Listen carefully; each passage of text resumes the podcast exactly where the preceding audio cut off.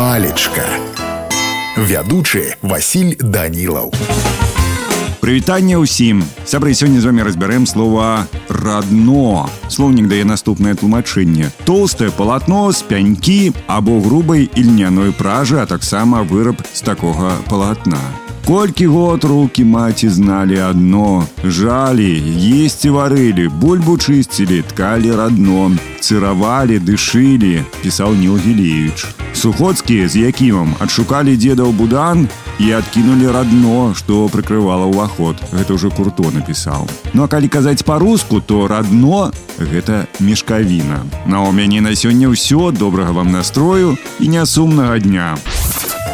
Палічка.